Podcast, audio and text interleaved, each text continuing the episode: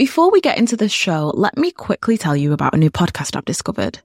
Truth, Lies and Workplace Culture is brought to you by the HubSpot Podcast Network, the audio destination for business professionals. What's so exciting for me is that this show is hosted by husband and wife team Al and Leanne Elliott, who are fellow Mancs. Yeah, they are fellow Mancunians. We are from the same city. And Leanne and I realized we actually at one point lived in the exact same area. What a small world. So in their podcast, Al and Leanne are dispelling myths, imparting wisdom, and answering all your questions about finding, keeping, and motivating great people. Leanne's a business psychologist, and Al has led and owned multiple businesses over the past 20 years. Together, they blend theory and practice to help business owners and leaders simplify consumer psychology. Now, as a copywriter who loves figuring out what makes people tick and what makes them buy, I really enjoyed their episode with Phil Agnew. It's called What Makes Your Team Say Yes, Exploring the Psychology of Influence. Go check it out. Listen to Truth, Lies and Workplace Culture wherever you get your podcasts.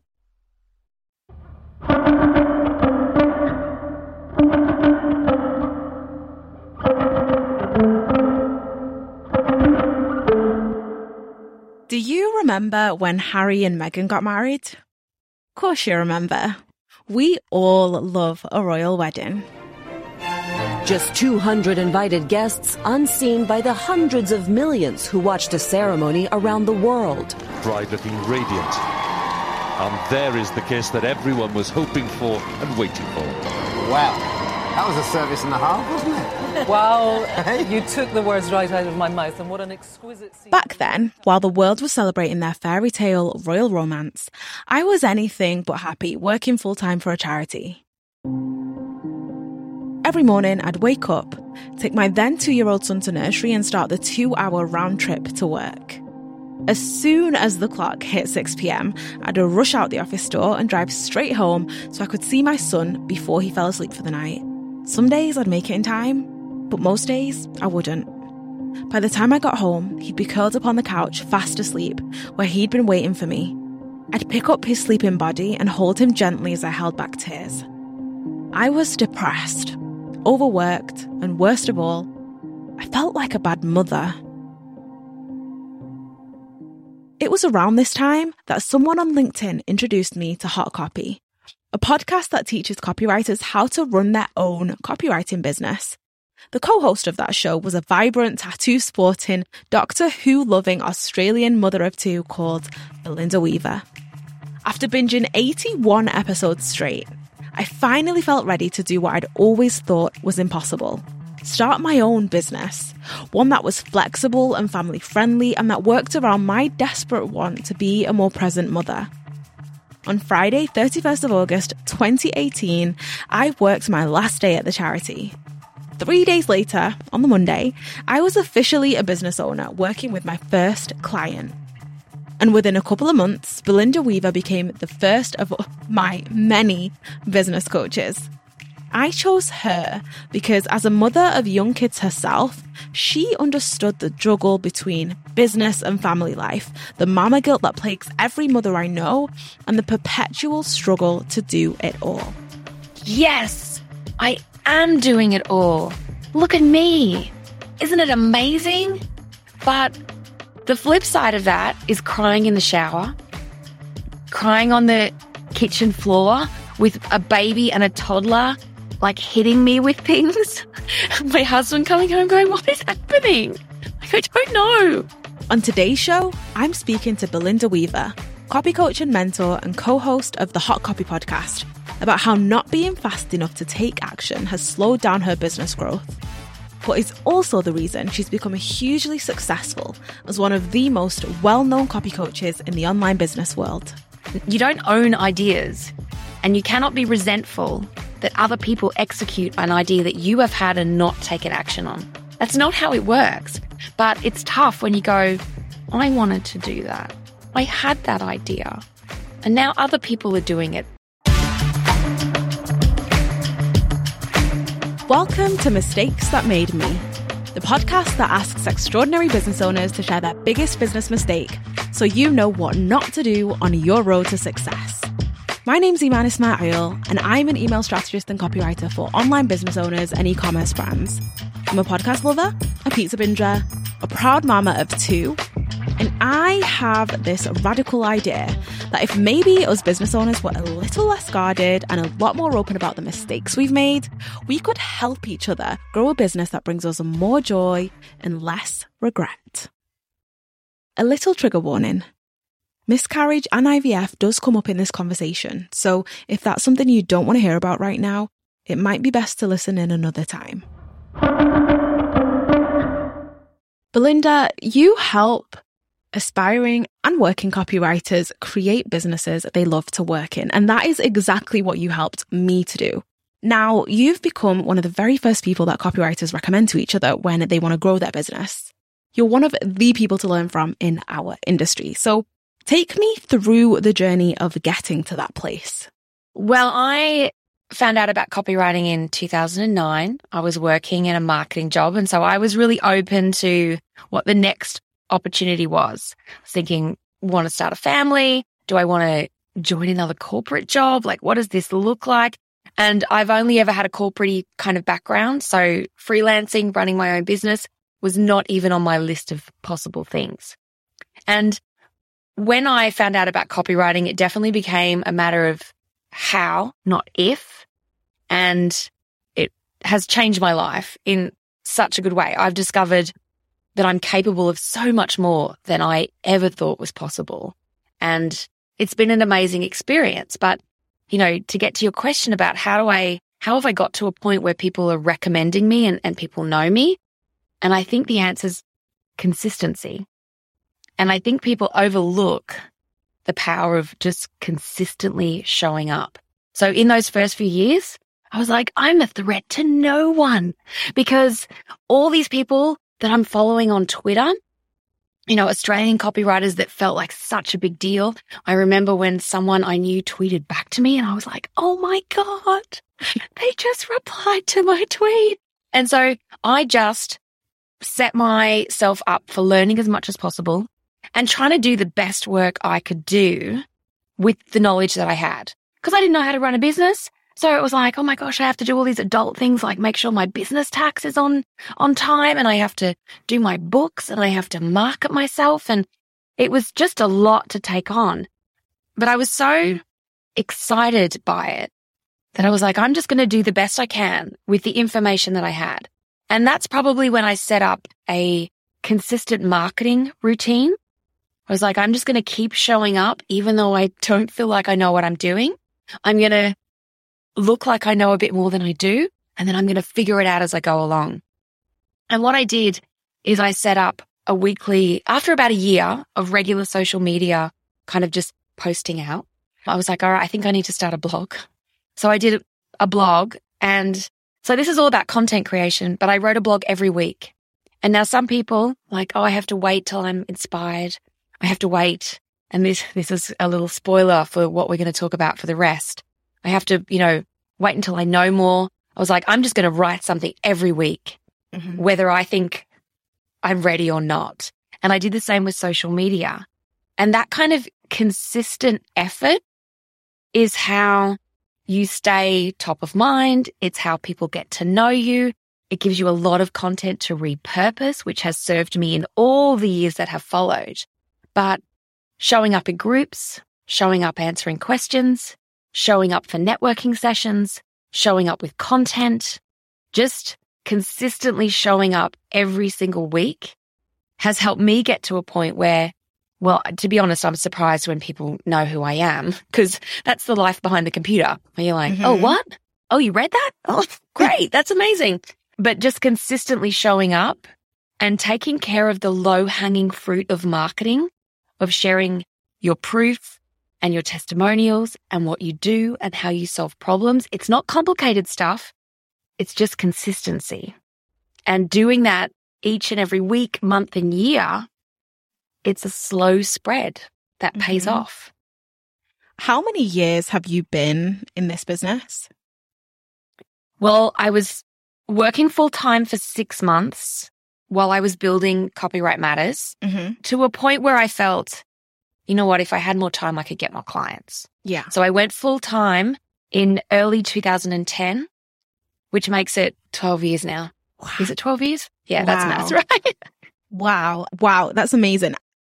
The reason I ask is because when I Googled your name in preparation for this interview, it is just pages upon pages of videos, blog posts, workshops, webinars.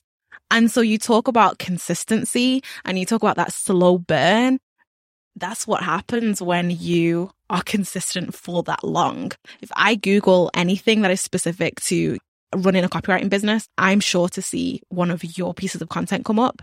And it was amazing to see. It really is a, an amazing lesson in the art of consistency.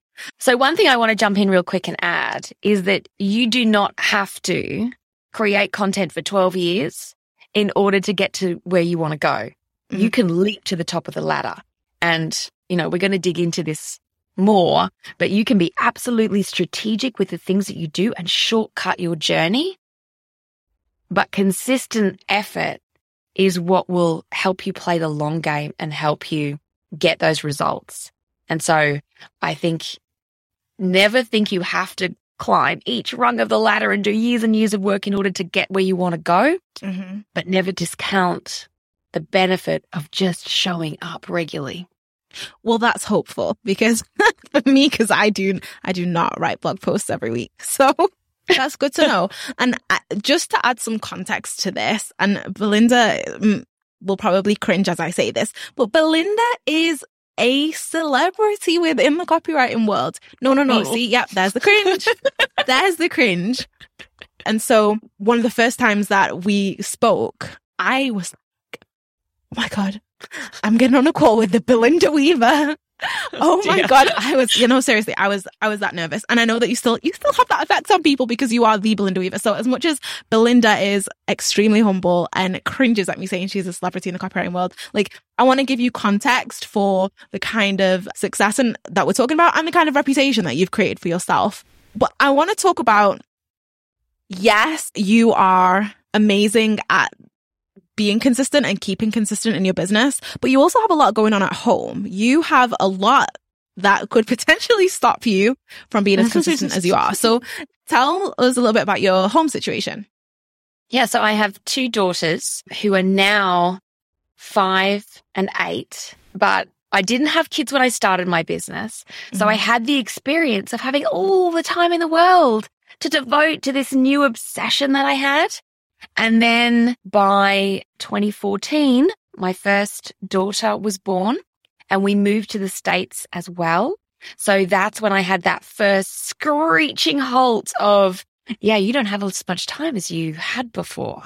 And then three years later, second daughter. So that's the whole new experience of, yeah, that time you think you have now, you, you have less time now.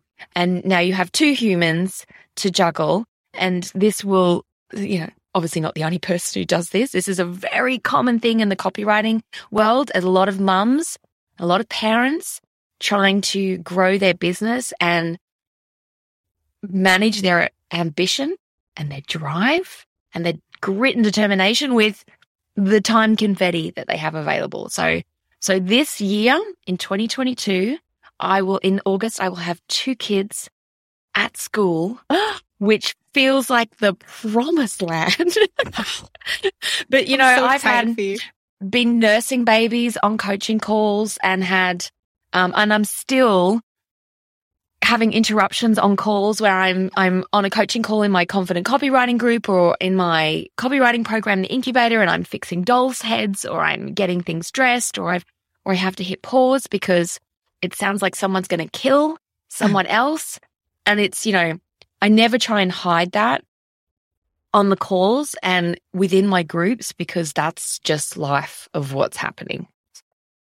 That was one of the things that attracted me to you and joining your group specifically because you didn't hide any of those things. And I was amazed that you had this on show. Like it was, it was, and it wasn't a big deal. No, no, no, but it wasn't a big deal. It was like, this no. is real life. I'm not going to stress myself out by trying to hide it. Um, th- it is what it is. And you can join my community and accept that. Or I'm not the person for you and this community is not the community for you. And that it mm-hmm. gave me permission to stop pretending like that I didn't have a kid who was going to yeah. come in sometimes and interrupt and that kind of thing. Absolutely. Absolutely. And for me, it was out of necessity because, you know, my husband was going to an office, Mhm. leave early in the morning, come back in the evening. I had no choice. And so early on, I had a lot of friction where I was like, oh, I have to pretend to be this super professional person, but also to be the super mum who's managing it all and makes it look smooth and easy. And it's just not real or life. So I had to hit a breaking point where I was like, you know what? I have some choices here. And who doesn't love a little kid coming in and being adorable on a call? So there's ways that you can absolutely make it work. But Yeah. the, I mean, the hardest parts have been doing things like Facebook Lives and going, I just have to go and sort something out.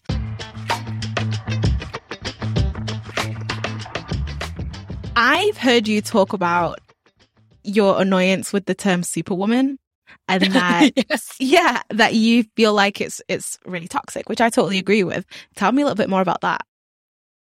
Well, it's just, I think, especially in the early years, babies are hard work. They need a lot.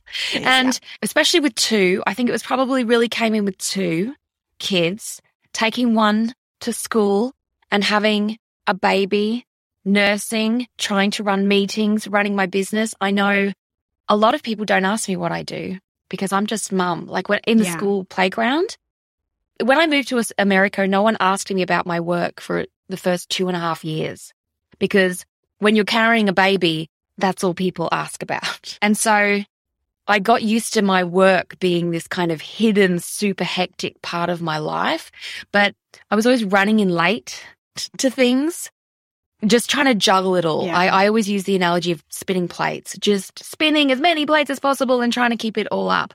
And I would have people regularly say, Oh, I don't know how you do it all.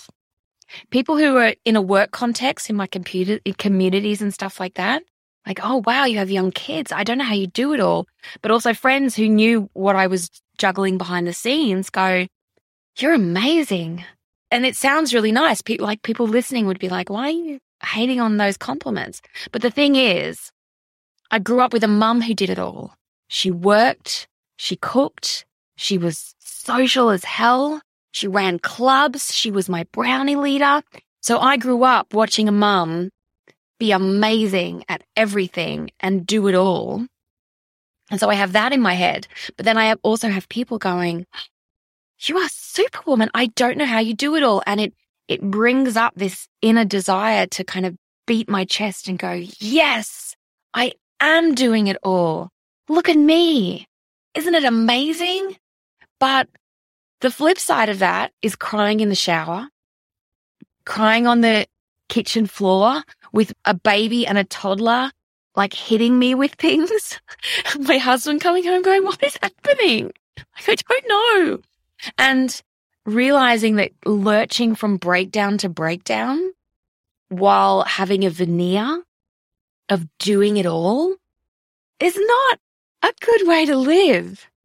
And as the girls have got older, that's when I've really started making decisions. I talk a lot about enjoying the journey of my work now, but that's life as well. I, I want to stop lurching between stressful situations, want to have a more even keel.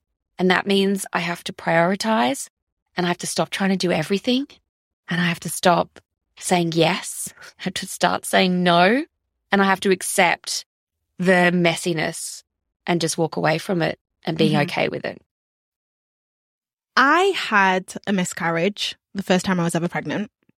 And so by the time I had my second pregnancy, which is my first son, he was very wanted, extremely wanted. And I was waiting for him to come, right? So that for me added a layer of pressure on, I think, the expectations that I had for myself around being the perfect mom. I don't even know what that means. I don't know what being mm. perfect mother means, but I had that expectation for myself, especially when I quit my full time job, started my new business. Like I was starting this business so that I could be a more present mother.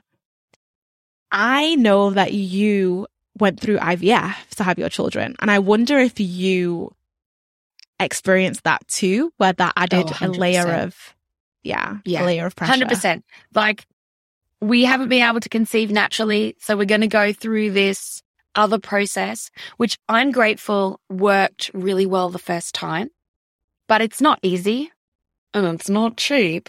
So what happened then was the friction of going, Oh, this is nice and everything, but it's not my whole life. Being a mum is not Mhm. my whole life. And I've got this obsession with copywriting and my business that is showing me, I mentioned that I'm more capable than I ever thought I was. And so there's really conflicting emotions between like, oh, I work so hard to get this baby, but I also work so hard to get this business. And I'm kind of a little bit resentful that I don't, I don't get to spend all my time with it. And that's, that's really difficult when I always thought I'd be the mum. It's like, oh, we're going to sit down and we're going to play for hours. And then I was like, very quickly went, apparently I am not that mum. I am not that mum at all. And I'm okay with that. But it comes with a lot of emotional stuff to work through when you're like, oh, I, I don't want to spend all my time with you as a baby or even a toddler. You know, I, I want to do other things. And should I feel bad about that? I'm not sure. You know, that was the question I would ask myself a lot. Like, is there something wrong with me? Am I being a bad mother because I'm not sitting down and playing Barbies for four or five hours straight? The answer is no, by the way. The answer is very much no.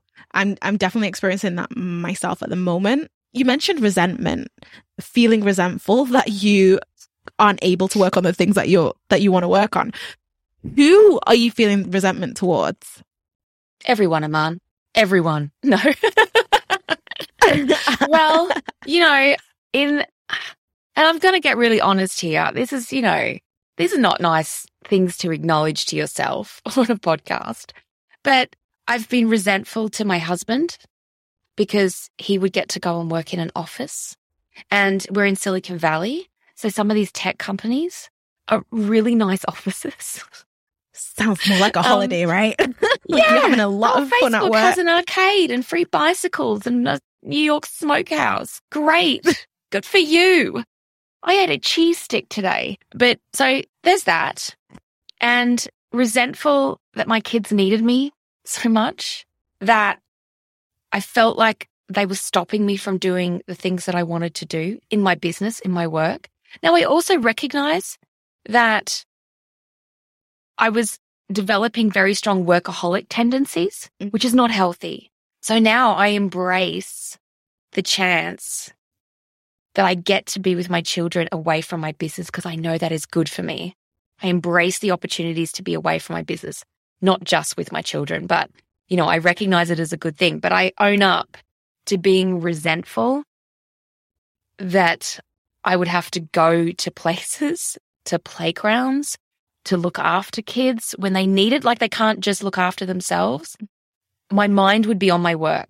And I found that friction really hard because it's like, welcome, mum guilt. You're a terrible human being. You should love this time. Yeah, I totally understand. And one of the things that I always feel like is um certainly at, at this stage in my life where I have an older son who is six right now and and then an eight month old, I feel like when I'm being a great business owner, I can't also be a great mum. Or when I'm or when the days that I'm a great mum, it's because I, I haven't been a great business owner. And I'm still Mhm. trying to find that balance where both feel good to me where what I'm, I don't feel like I have to sacrifice one for the other. Yeah, I, I totally understand that where it's not one's off and one's on. Exactly. One's off in order for one to be on, that you can have. It's that even keel. I'm looking for small steps forward where I get to be good enough and joyful enough all the time, or at least a lot of the time. That's my goal. That's where we're working towards. But yeah, I, I hear that. Yeah. Well, I want to move on to the reason we're here. So let's get onto that. Belinda, what is the mistake that made you? Taking too long. So it's a really, really short answer. Taking too long. And there's there's two parts to this. I take a long time to go from idea to execution. So it takes a long time for my brain to kind of make connections and join the dots. And I like to mull and percolate and let ideas kind of bubble to the surface. And I think part of that reason that it takes a long time is my brain. Part of that reason is that I have a lot of other things vying for the processing power of my brain. So I wish I was faster to take action. You know, where people go, I had an idea, and by the afternoon there was a sales page up and now I've booked three people in and I haven't even built it yet. So taking too long in that respects. But there's also the phase of life. Two young kids. And even them both being at school, we go to parent participation schools. So I work in the classroom as well. We have a school job. It's the parents that keep it going. So it's not like Wow. I'm I suddenly go to having all this time. But when you have kids, it's an enforced slowdown, which was a bit of a shock to the system first. Because I was like, I'll just work while the baby sleeps. It can't be that difficult. Huh.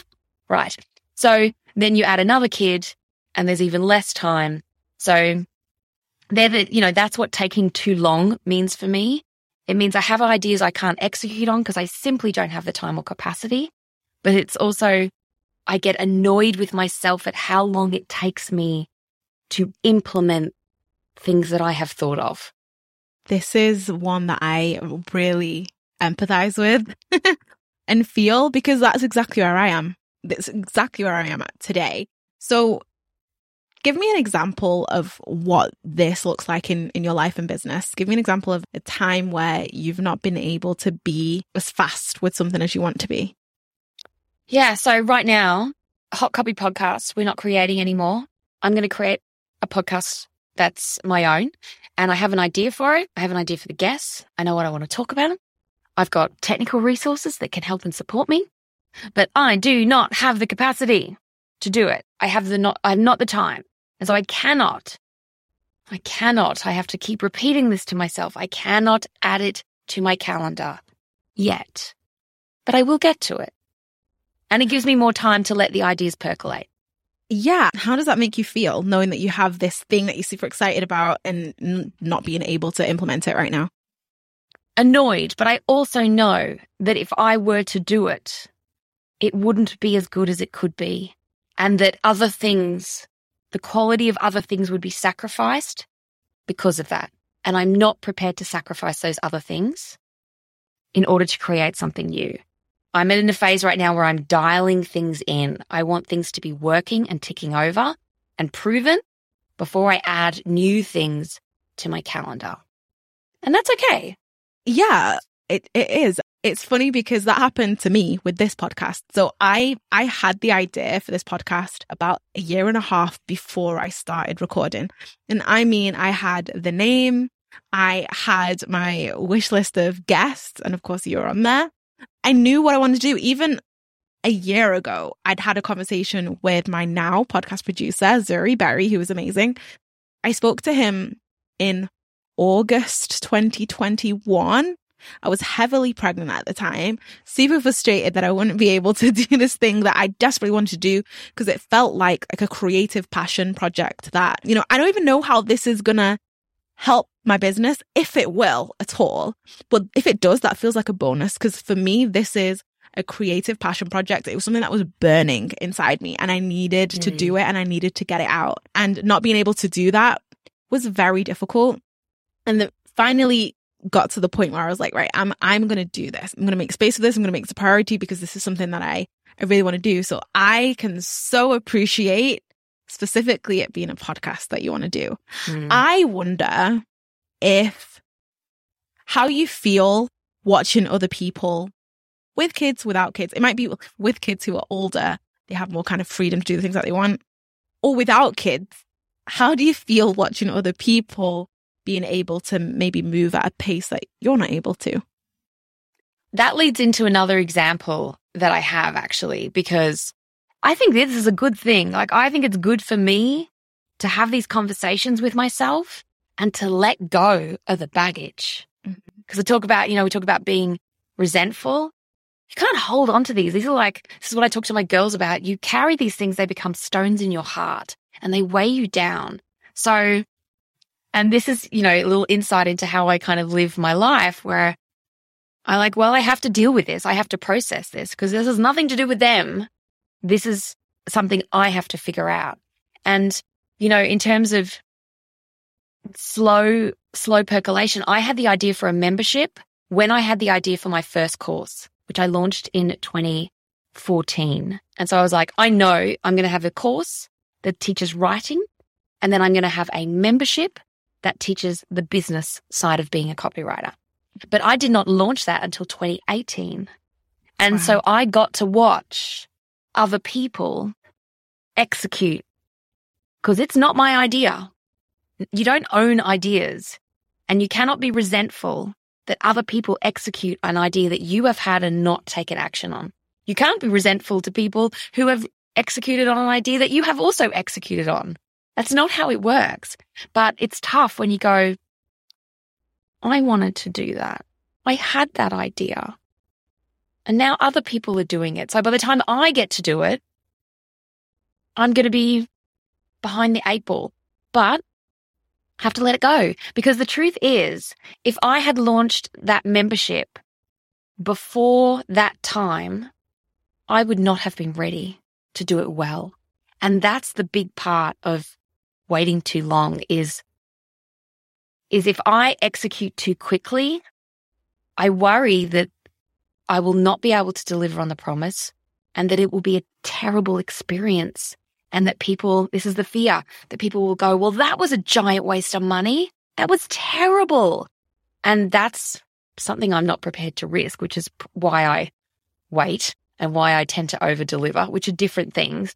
But when I did actually launch confident copywriting, I wasn't entirely ready but I had a plan and I had a program and I had a system. And I look back and confident copywriting has helped me become more confident in what I'm doing. But if I had launched it earlier, I wouldn't have been ready in the way that I was ready when I did it. You mentioned a, I don't know if you said lack of confidence or fear of people saying, oh, I paid for this thing and it was a giant waste of my money. What other barriers are there to you executing these ideas? I know logistically there are some barriers. Mm-hmm. in logistics aside, are there any other barriers that come up that stop you from executing on things? Oh, imposter syndrome. Huge. Huge. Like it's only this year that I have called myself a copy coach. Wow. I've had confident copywriting since 2018. And in 2022, I actually called myself a copy coach. But, you know, I'm, I'm building in confidence in that area to own that name. And so, yeah, it's that who am I to do a thing? Why would people buy it? Can I actually deliver? It's going to be nowhere near as good as that thing, which has probably been going for five or 10 years, because it's very easy for us to compare our messy, half done idea back of house to someone's been doing it for 10 years. And mm-hmm. I am mm-hmm. absolutely not immune to that. But since 2020, I've been working a lot on my mindset and been able to call those things out for what they are. There's also wanting to know all the things. Like I want to know, I want to be able to do it well. So I need to know all the things about how to do it. I'm not just going to slap it together and wing it. I do not wing it. I never wing it. Mm-hmm. but there's the temptation to just learn a little bit more. And that's just perfectionism going, Hey, hey, hey, let's stay in the safe space because this might not work, but it also might work. Either way, we don't want to do it. So it's all the things that a lot of people are the reasons we don't take action. I think a lot of people will be surprised to hear you say that you suffer from imposter syndrome. And I think it's great to hear people that we really look up to talking about experiencing feelings like that because it just it humanizes it and it normalizes it and it makes us all feel like okay this is a normal feeling do you ever do you think imposter syndrome ever goes away will we ever get no. to a stage where we don't experience it no and I don't want people to be like, what? The truth is that if you never experience, ever, ever experience imposter syndrome, you've stopped growing. And you've stopped challenging yourself. I experience it every time I'm about to step up and out into a bigger space, whatever that means. Like whenever I'm peeking my toe out of my comfort zone. And I, for me, I call it the churn. You know, like you get to the bottom of the barrel, all this stuff churns up, all those limiting beliefs, all that, all the voices and the perfectionism and the imposter syndrome, it all gets churned up in the muck. And then I do the thing and my comfort zone settles out a little bit further.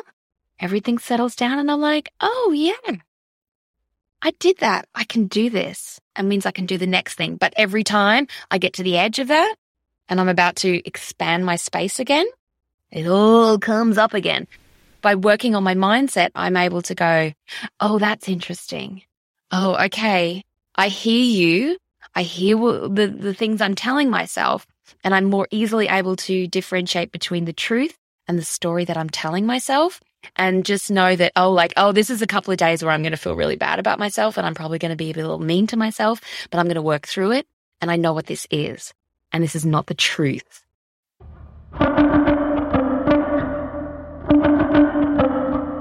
Quick thing. As an email expert, I've analysed hundreds of emails and I see a lot of business owners making the same expensive mistakes in their email strategy and copy. I want to help you stay away from those mistakes, which is why I've created the Email Rules, my free 35 minute email class that teaches you how to boost your conversions and sales through email without making any costly mistakes. One business owner called Visma says it's the best email class she's ever taken. Thank you, Visma. Want to get your hands on it? It's totally free. Head over to emancopyco.com slash email rules or hit the link in the show notes and you'll get instant access. Oh, and if you're not into writing your own emails and you'd rather me strategize and write your emails for you, get in touch. Let's make it happen.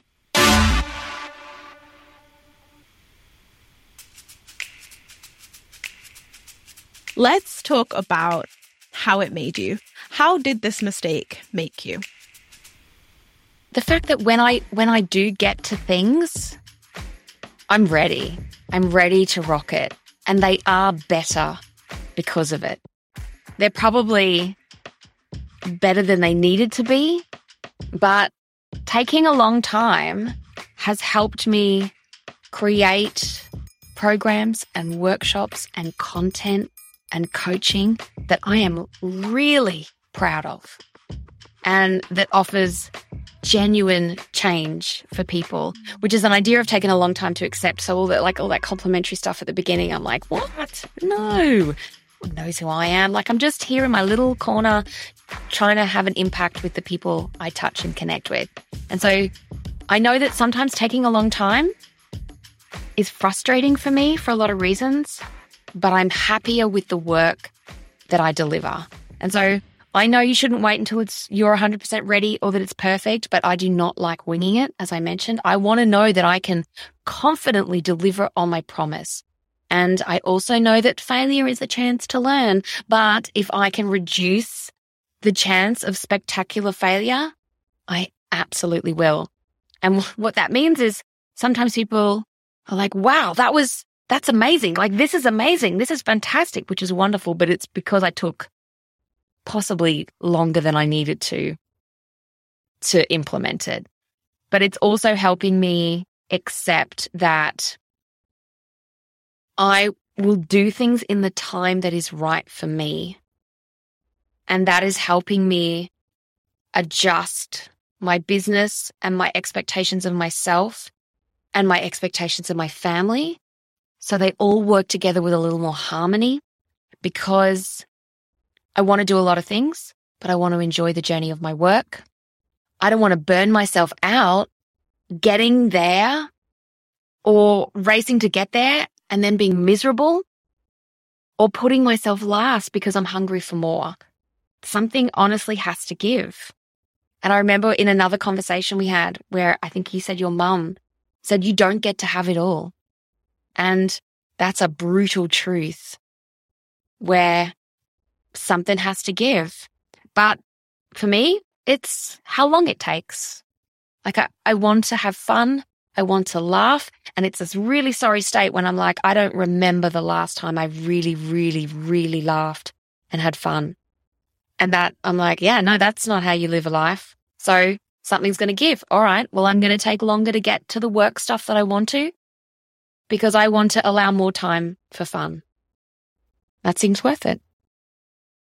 Talking of fun, I think you're going to be really proud of me. Today, today, I bought a basketball because I've decided that I'm going to get back into basketball. I used to love it. I used to absolutely love it as a, like in my late teens.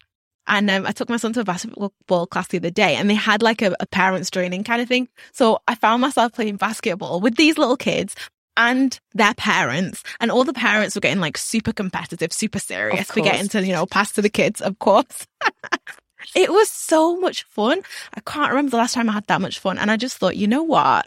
That was a few days ago. I thought, I'm going to get back into basketball. So I am going to sign up for some classes, some local classes. I am going to practice in the local basketball courts and I'm going to have some fun. And I thought you might like to know that. Yes, I am so chuffed with that because sometimes, like, I personally find it difficult to do things that seem to lack a point. Like, yeah. I'm going to learn to play the ukulele. I'm never going to be very, very good, but oh, I really want to do this. And that's enough. It's taken me a yeah. long time to want to do things just for the point of doing them, especially when I have to prioritize my time, like with military pre- precision. Sometimes it can feel like a waste of time if there's no point to doing it, but fun is the point. And I've started making more decisions like that. And I think it's tremendous because that's how you have just a better life. I, I totally agree. One of the things you do now is you go hiking every other week, right? Yes. Yep. every second that. Sunday, four to five hours, building up. One of my goals is to be able to do like a 20 or 30 mile endure, like long hikes, maybe even overnighters. And wow. that was funny about that is for a long time, I would kind of wait for people to give me time off from my family responsibilities. This goes back to the superwoman thing, right? And I wasn't consciously doing it, but I was like, I want to go hiking. And my husband went, but it was more like a whine, like, I want to go hiking. And I. My husband was like, so just go. What? What? We can, I can just go. And he's like, yeah, we'll be fine. And you know what? They were. So I just declared it. I was like, right, I put it on the calendar. Sunday, I'm going hiking. And I left the house and everyone was fine. So I was like, this is actually what I'm going to do every Sunday. And my husband, every second Sunday. And my husband's like, you know, you can go every Sunday if you want. Again, what? So I like a lot of the ways we stop ourselves has nothing to do with what other people think or want or need. It's us writing their stories for them.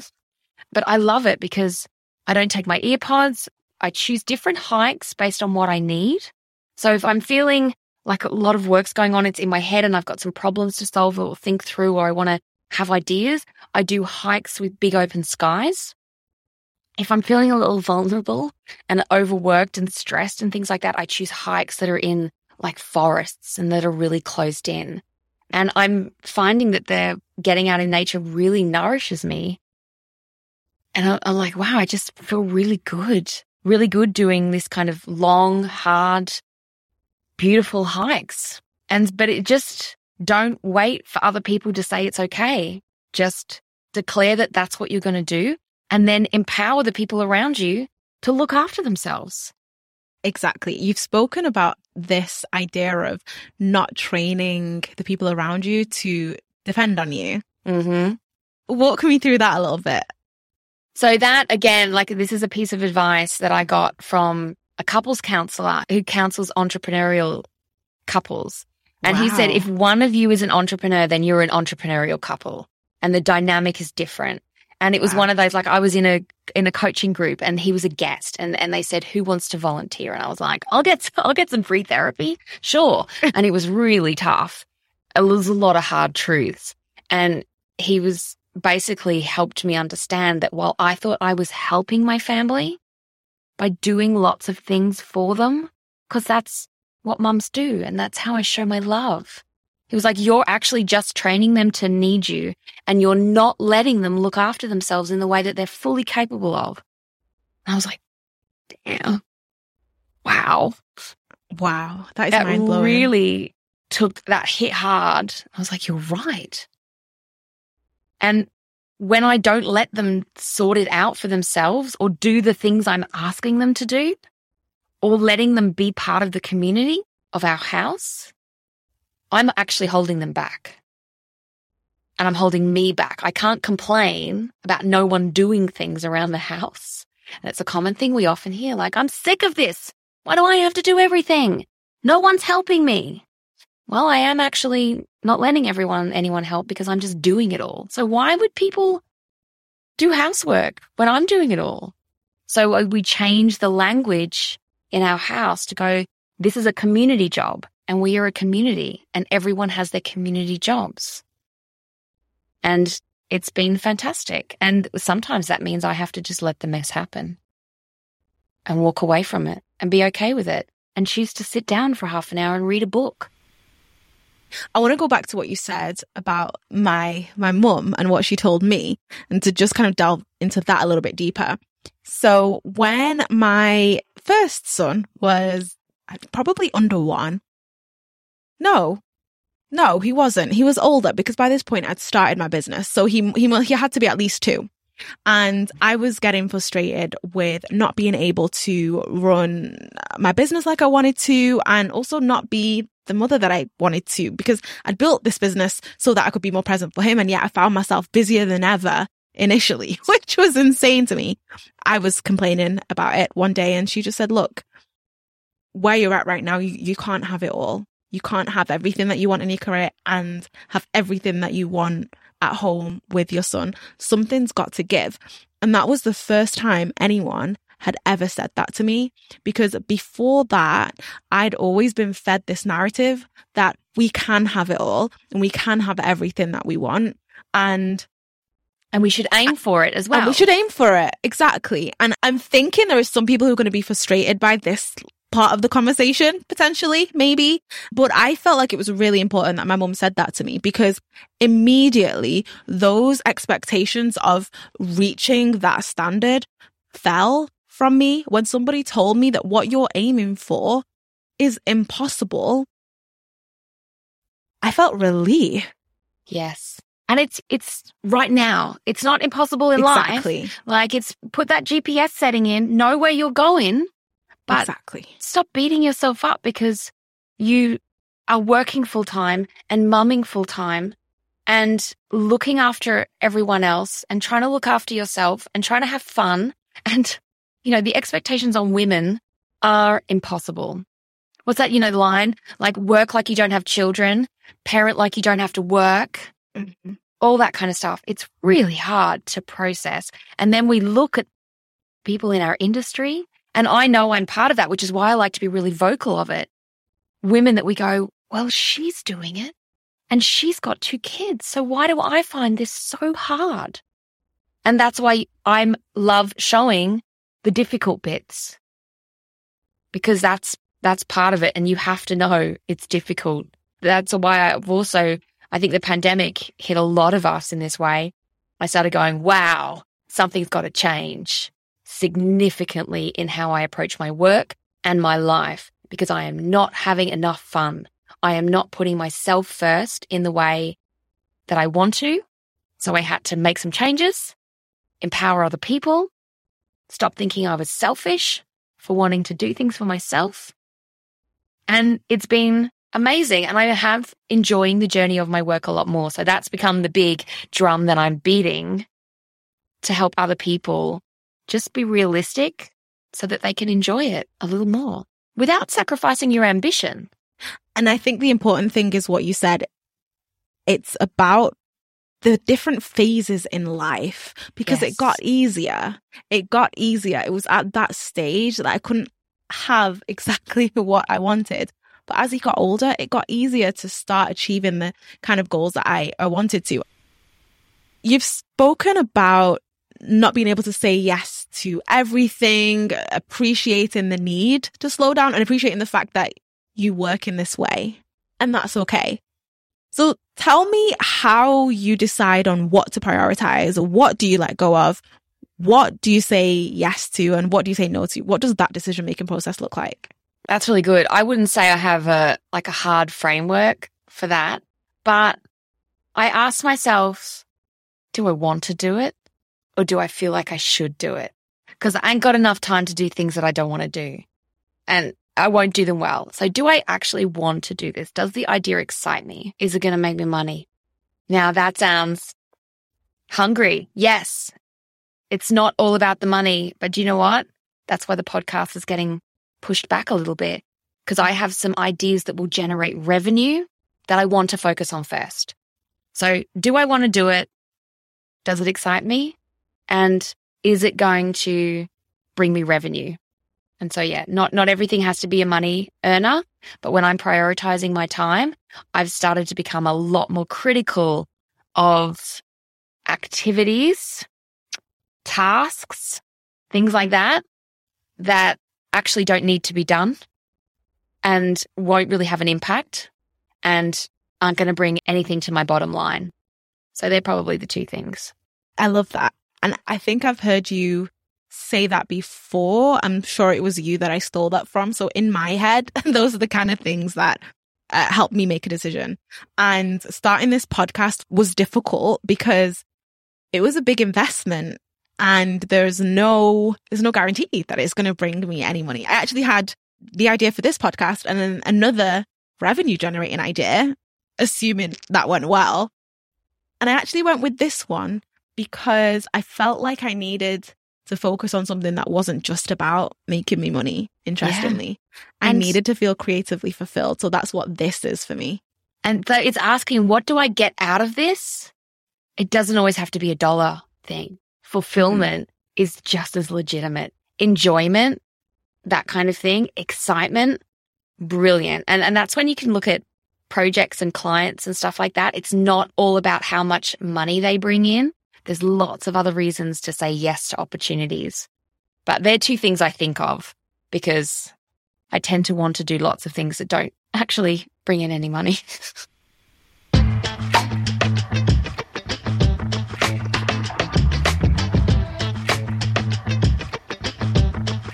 when you think about the mistake that you chose, which was taking too long, what have you learned from this and what do you want other people to learn from your experience?